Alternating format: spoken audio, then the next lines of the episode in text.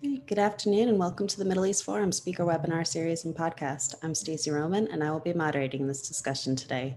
We are pleased to have Michael Mandelbaum, author and professor emeritus of American Foreign Policy at Johns Hopkins University, join us to discuss the Middle East and Biden's foreign policy. Professor Mandelbaum will speak for 15 minutes, then open it up for questions. Should you wish to ask a question, please use the Q&A box located at the bottom of your screen to type your question. And with that, I will turn the discussion over to Prof. Professor Michael Mandelbaum.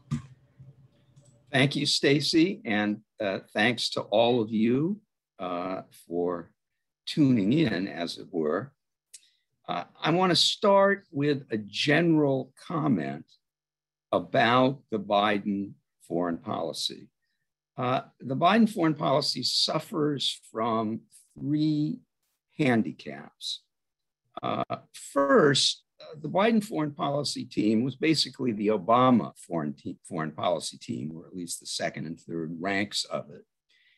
And the Obama foreign policy played out in a different world from the world in which we now live. Most of the Obama foreign policy took place in the post Cold War world, in which the United States faced no serious threats. We now live in the post post Cold War world, in which the United States has three major challengers China, Russia, and uh, Iran. How we got from the post Cold War world to what we have now is the subject of my book, The Rise and Fall of Peace on Earth. Well, uh, the lack of experience in this new world is one handicap, and the second is related and that is that because the Obama, the sorry, the uh, the Biden team has spent its career in the uh, the post Cold War world, it has no experience uh, dealing with what is the central issue uh, in foreign policy when there are challenges, namely whether, when, and how to use and threaten force. Uh, that's an important question. It's in some ways the central question of American foreign policy now, but the Biden team uh, has no experience with it and seems to feel uncomfortable with it. It's never an easy problem, but it's the problem with which they must deal. The third handicap under which the Biden team labors is that since the Obama era, the Democratic Party has moved sharply to the left, and that affects foreign policy. Now, in the uh, at least rhetorical policies the Biden administration has adopted toward Russia and China, it seems to have adapted to the new circumstances. The rhetoric of its policy toward China and Russia sounds more like the Trump foreign policy than it does the Obama foreign policy, which is appropriate because this is a different world. But the necessary or at least desirable adjustments are not in evidence in the policies toward the Middle East, uh, and in particular toward four relevant issues in American policy toward the Middle East, namely Afghanistan, Saudi Arabia, the Israeli Palestinian conflict, and Iran. So I will now discuss each of them in turn. Afghanistan is not part of the Middle East, but American policy there is relevant to American policy in the Middle East. And American policy, as decided by President Biden, is to do what his two predecessors wanted to do, but in the end did not do, namely, withdraw all American combat forces. Presidents Obama and Trump did not, in the end, withdraw all combat forces because they were persuaded that if they did so, there was a high likelihood that the Taliban would take over bringing with them terrorists who would then launch attacks on the United States, similar to, or at least reminiscent of, those of September 11, 2001. Uh, that argument obviously did not persuade Mr. Biden, And the withdrawal is relevant to the Middle East because it raises the issue of American credibility. That is, it raises the question of whether the countries that the United States has promised to protect and defend will believe those promises, and more importantly, whether their adversaries will believe those promises. Credibility doesn't matter in a world where there are no serious challenges, but it does matter in this world, as, as in the, the world of the Cold War, where there are serious challenges the potential damage to American credibility is not necessarily a clinching argument against withdrawing American combat forces, but it surely needs to be taken into account. And there isn't much evidence that the, uh, that the Biden administration is doing so. Second, uh, Saudi Arabia. Uh, the Biden administration is hostile to Saudi Arabia because the Democratic Party has become hostile to Saudi Arabia, in no small part because of the role of the crown prince, Mohammed bin Salman, in the murder of the journalist Jamal Khashoggi. Now, uh, that was an atrocity, and uh, Saudi Arabia is hardly uh, a model political system from the American point of view. But there are two issues that have to be borne in mind in dealing with Saudi Arabia. One is that Democrats, especially, want reform in Saudi Arabia, and MBS, as he's called, the crown prince, is the closest thing to a reformer that that country has ever had. Second, Saudi Arabia is an ally. Uh, during the Cold War, uh, there were countries that did not practice democratic norms at home, but were friendly to and supportive of the United States in its foreign policy. And Daniel Pipes and Adam Garfinkle termed them friendly tyrants. Saudi Arabia is a latter day friendly tyrant. It's an asset all things considered, to American foreign policy, and therefore cooperation with Saudi Arabia is warranted. The third issue is the Israeli Palestinian conflict. And here, at least rhetorically, the Biden administration seems interested in resuming the so called peace process. It's so interested, I believe, partly because the Democratic foreign policy establishment believes in the peace process, can hardly imagine a world without it, has spent a good deal of its career devoted to it. And also because an ongoing peace process helps or may help with the left wing of the Democratic Party, which has become increasingly anti Israel. It's a way of demonstrating the administration is concerned about the Palestinians and trying to do something for them. Now, there are three important arguments against the peace process. The first is it's not going to work. There isn't going to be a settlement between Israelis and Palestinians. And therefore, it's a political loser for any president who undertakes it, something that the last two presidents have understood. Second, a settlement between Israel and the Palestinians, although desirable, especially for the Israelis and the Palestinians, is not crucial for American interests. Um, and third, there is an alternative way of dealing with Israel's relations with the Arab world, uh, an alternative way demonstrated by the Abraham Accords. Now, uh, President Obama, uh, sorry, President Biden uh, doesn't seem to be persuaded by the second and third of these arguments. He doesn't seem to uh, take on board that this isn't really important and there is an alternative way. But I think he's likely to be persuaded by the first argument. He's likely to see this as a political loser or at least not a political winner. So my guess is that he will not devote substantial political capital to it.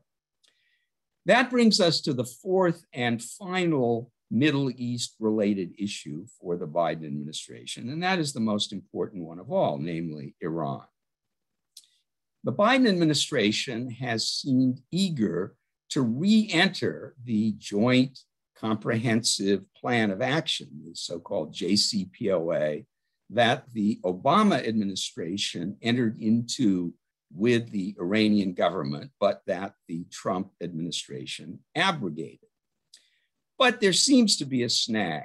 Uh, since the JCPOA is not popular, the Biden administration apparently feels the need for some kind of fig leaf, that is, some token concessions from the Iranian regime, which would allow the Biden people to argue that they've gotten substantial changes in the agreement in order to re enter it.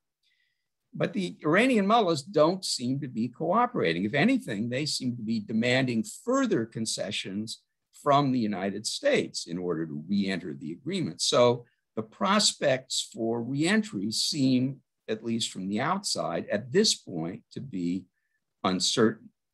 Now, the Biden people wish to re enter the agreement first and foremost, at least in my judgment, because they are afraid that without an agreement, Iran will proceed, perhaps rapidly, toward getting nuclear weapons. Given all the rhetoric from American presidents, including Mr. Biden, about how unacceptable this is and that the United States will never permit it, in those circumstances, the Biden administration would have to do something about it. And what it would have to do would surely involve the use of force. And that, I think, is something that makes this administration very nervous. Now, in fact, the crucial element in preventing the mullahs from rushing to the bomb is to persuade them that if they do, they will suffer military consequences from the United States. And indeed, I would argue that persuading the Iranian regime that a dash for the bomb will bring forth a serious American military response is the most important task that the Biden Middle East policy now faces.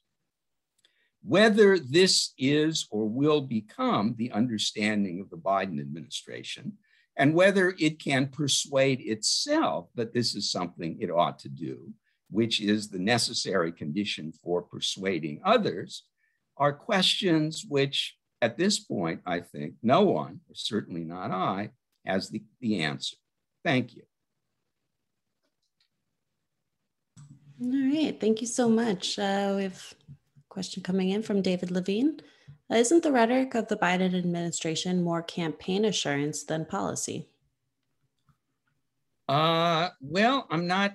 I'm not quite clear what is meant by campaign assurance. The Biden administration is certainly uh, is certainly aware of the politics of every issue, uh, and as I say, uh, part of its problems, one of its handicaps, is that it's dragged pretty far to the left, to the left of where the country is, and I would say to the left of where good American foreign policy should be, by uh, the growing influence of the left.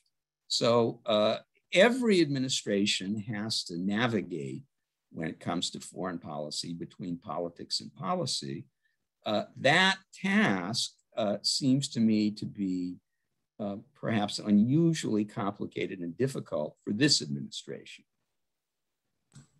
Thank you. From Carrie, how will the American administration react towards the Israeli Chinese rapprochement and close relations?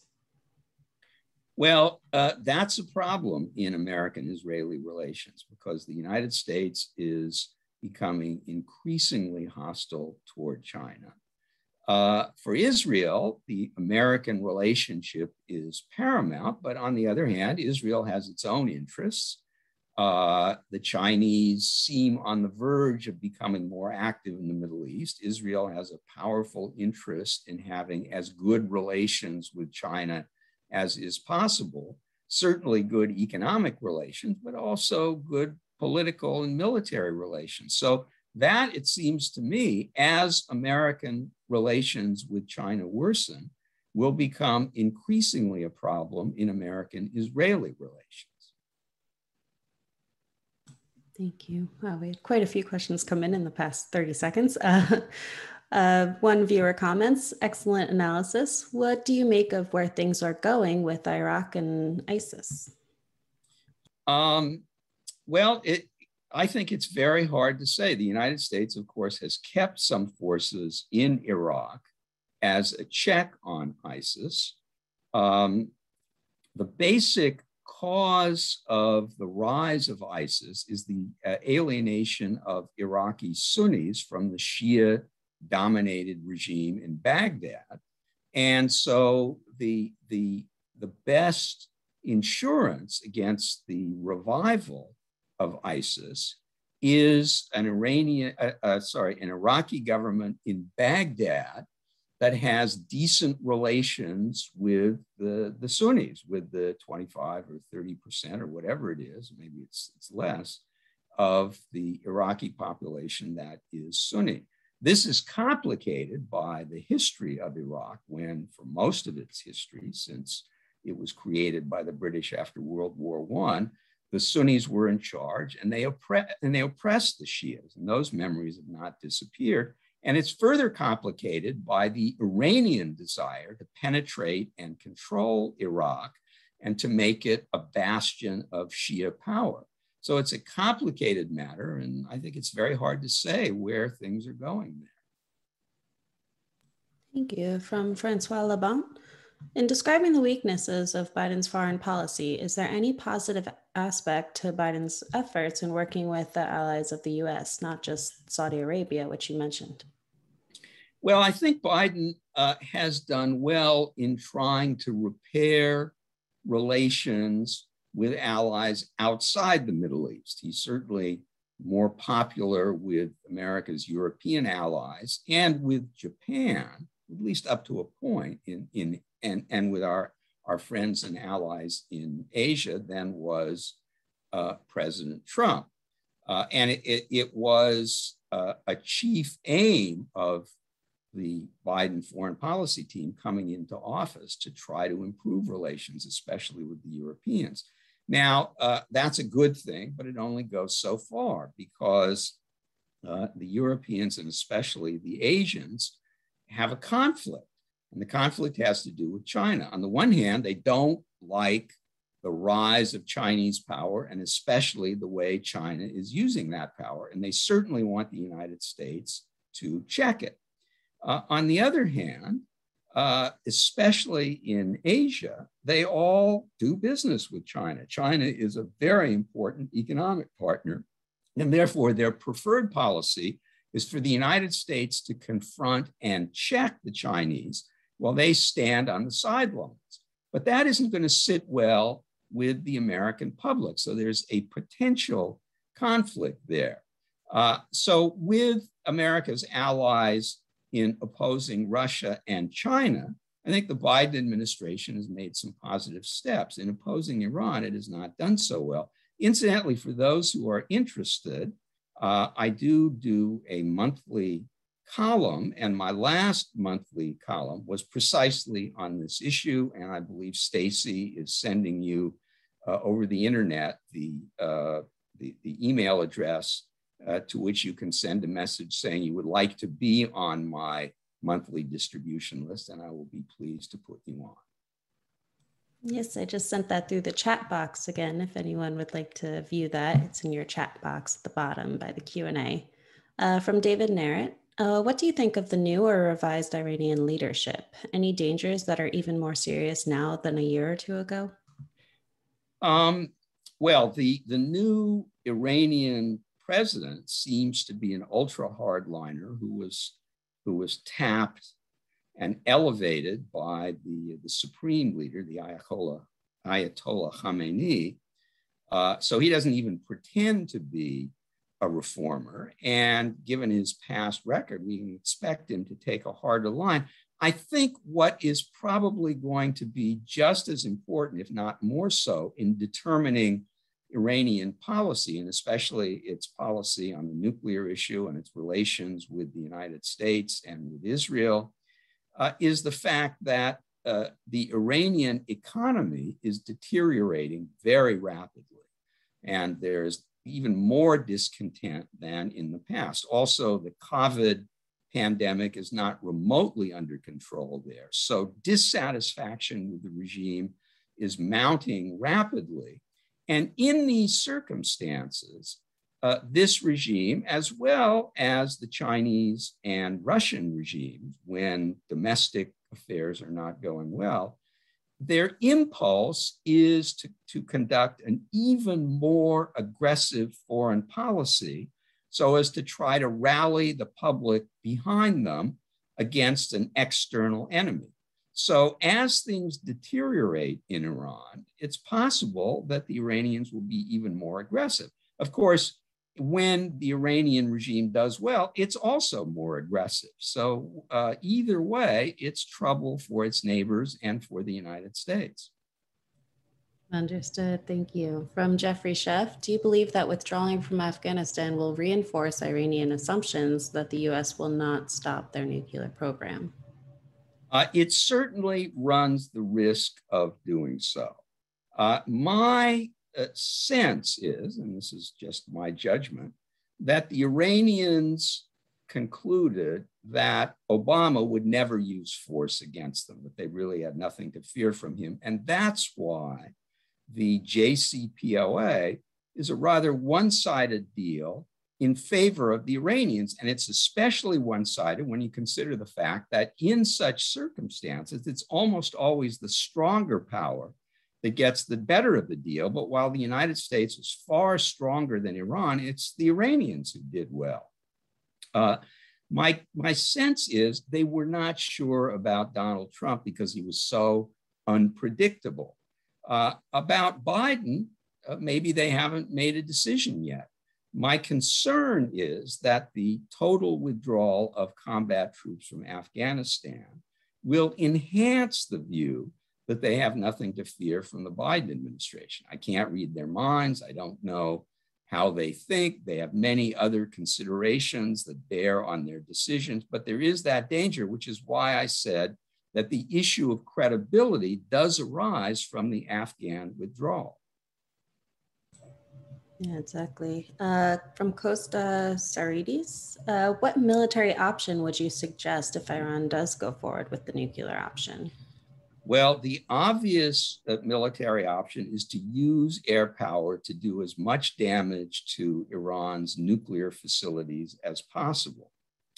Um, I should say two things about that. First, if Iran makes a dash from, for the bomb, if the United States does nothing, I suspect that Israel will do something. Israel will conduct military operations. But the United States, having a much larger air force than Israel, is in a position to do much greater damage and to set the Iranian nuclear weapons program back even farther. The second point I would make is that uh, in uh, defending the JCPOA, uh, President Obama used to say that the only alternative was war. Well, that wasn't true in the sense that the better alternative was effective deterrence. But if it does come to the use of force, if it does come to war, it need not and should not be a war like Afghanistan and Iraq. There's no reason for the United States to put boots on the ground in Iran. And therefore, there's no reason for the United States to take casualties in an operation that sets back the Iranian nuclear weapons program. So, to your first point in answering that question, Mindy Stein asks Is there any possibility that the Biden administration will give Israel the coordinates so that Iran will feel there is credibility to a military threat from Israel, if not America? Well, I think that would be a good idea. And I noticed that uh, Dennis Ross, one of the veteran peace processors now at the Washington Institute for Near East Policy, has uh, written an op-ed piece suggesting that the American government give to India, uh, give to Israel its largest and most powerful non-nuclear bomb, so that the Israelis could, if they needed to, use it uh, against uh, Iran. So uh, I, I think there are many things to do. I think it was a very serious mistake by the Obama administration and by President Obama publicly to try to prevent Israel from taking military action against Iran.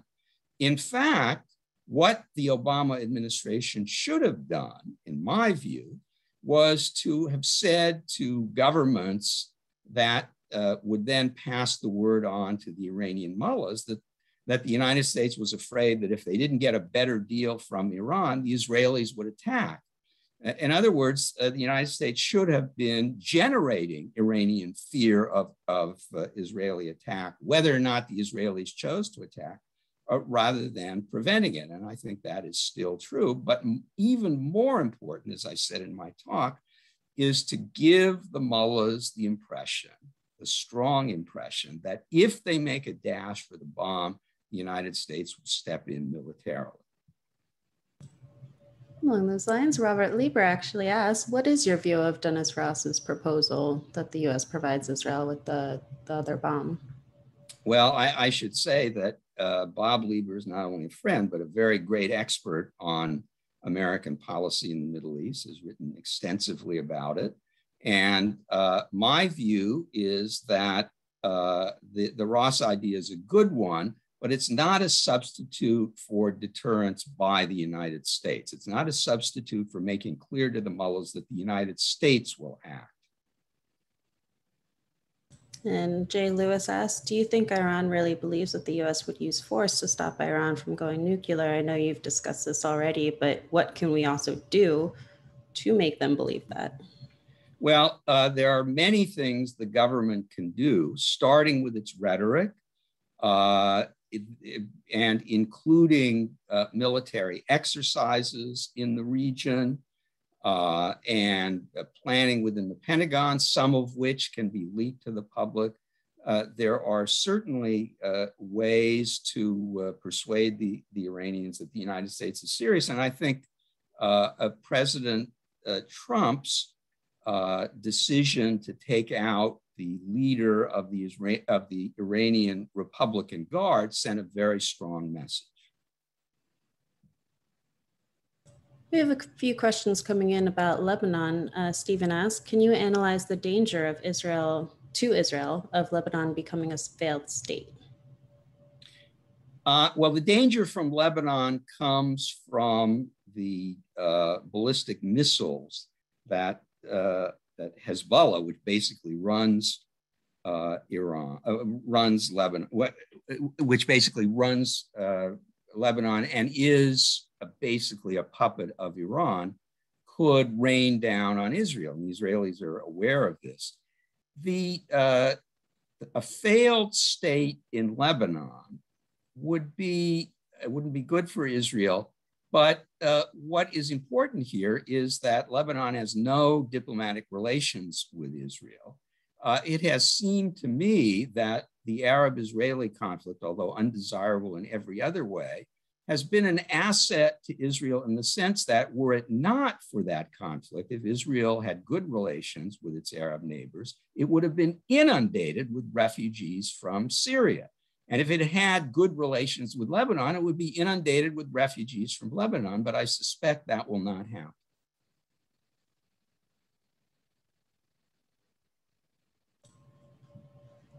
And Leonard Sands asks, do you see Israelis undertaking unilateral action against Iran's nuclear ambitions? I believe that if the Israelis conclude that Iran is on the threshold of getting a nuclear weapon and that the United States will not act, Israel will act. Thank you. Uh, Michael Cavero, Cavallo asks, uh, why do American presidents keep trying to, to work with Iran despite poor results of pursuing such policies? It's a very, very good question. It's even in a way more serious than that. The United States has been the greatest asset to to Iranian foreign policy because it's taken out the countries and movements in the neighborhood that were most threatening to Iran. The, uh, the Taliban, which was very anti Iranian, Saddam Hussein, ISIS, which was very anti Iranian. Now, the United States had, had good reasons to do that, but all of these military operations redounded to the benefit of Iran quite unintentionally. Um, so the United States has at least been guilty of not putting uh, opposing Iran at the top of its priorities in the region. Um, and I think that there's a that is a very good question, which requires an article to uh, to answer. But I think part of the answer is that the United States has regarded other threats as being more serious than Iran. And in retrospect, that, that looks like a miscalculation. Thank you. And in our final few minutes or few seconds here, can you tell us where we can find some more of your work? Uh, if you, uh, well, it, I've, I've published uh, 16 books. They are all available on Amazon. I write a monthly column that I distribute free uh, to anybody who is interested. And if you are interested, send me an email at American Foreign Policy, all one word, at jhu.edu. That's American Foreign Policy at jhu.edu. And I'd be delighted to put you on my mailing list. Wonderful. Thank you so much again. Uh, we've come to the close of our webinar. Thank you, Professor Mandelbaum, for speaking with us today. It's my pleasure, and thank you all for listening. Thanks.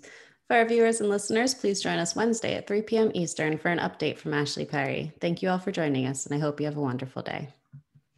Thanks.